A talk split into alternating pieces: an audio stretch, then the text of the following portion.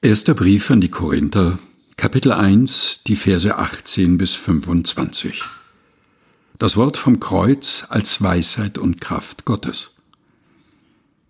Denn das Wort vom Kreuz ist eine Torheit denen, die verloren werden. Uns aber, die wir selig werden, ist es Gottes Kraft.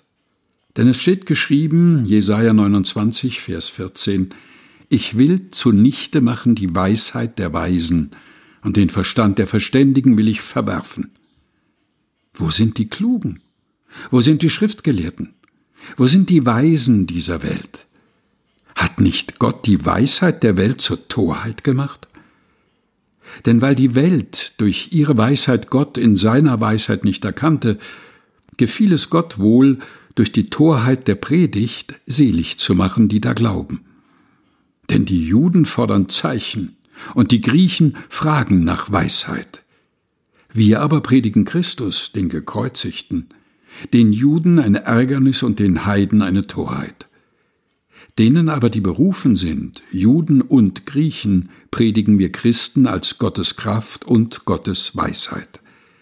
Denn die göttliche Torheit ist weiser, als die Menschen sind, und die göttliche Schwachheit ist stärker, als die Menschen sind.